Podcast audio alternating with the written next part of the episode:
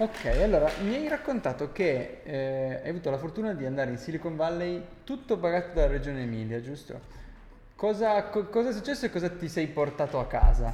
Allora, eh, come giustamente dicevi, abbiamo avuto la fortuna nel 2017 di eh, effettuare un programma di accelerazione di un mese a San Francisco, eh, essendo stati selezionati tra le migliori 10 start-up della regione.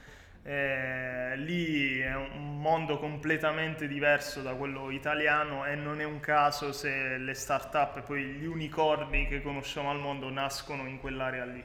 Eh, ci sono due aspetti fondamentali che poi mi sono portato a casa, uno relativo al fundraising, uh, il vecchio concetto che poi era radicato anche in Italia era io inizio chiedendo un round di investimento, creo il prototipo, chiedo un altro round di investimento, faccio l'MVP, lancio sul mercato, chiedo un altro round di investimento e uh, se uh, il progetto decolla continuo a spingerlo. Questo fa parte della vecchia mentalità.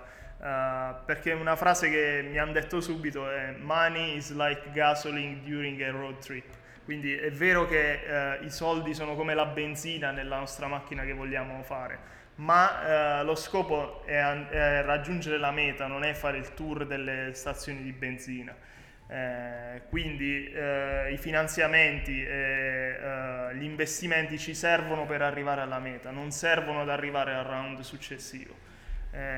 Eh, questo spesso ce lo dimentichiamo, ma eh, quello che dovremmo cercare di fare è che i primi investitori siano i nostri consumatori, i nostri clienti.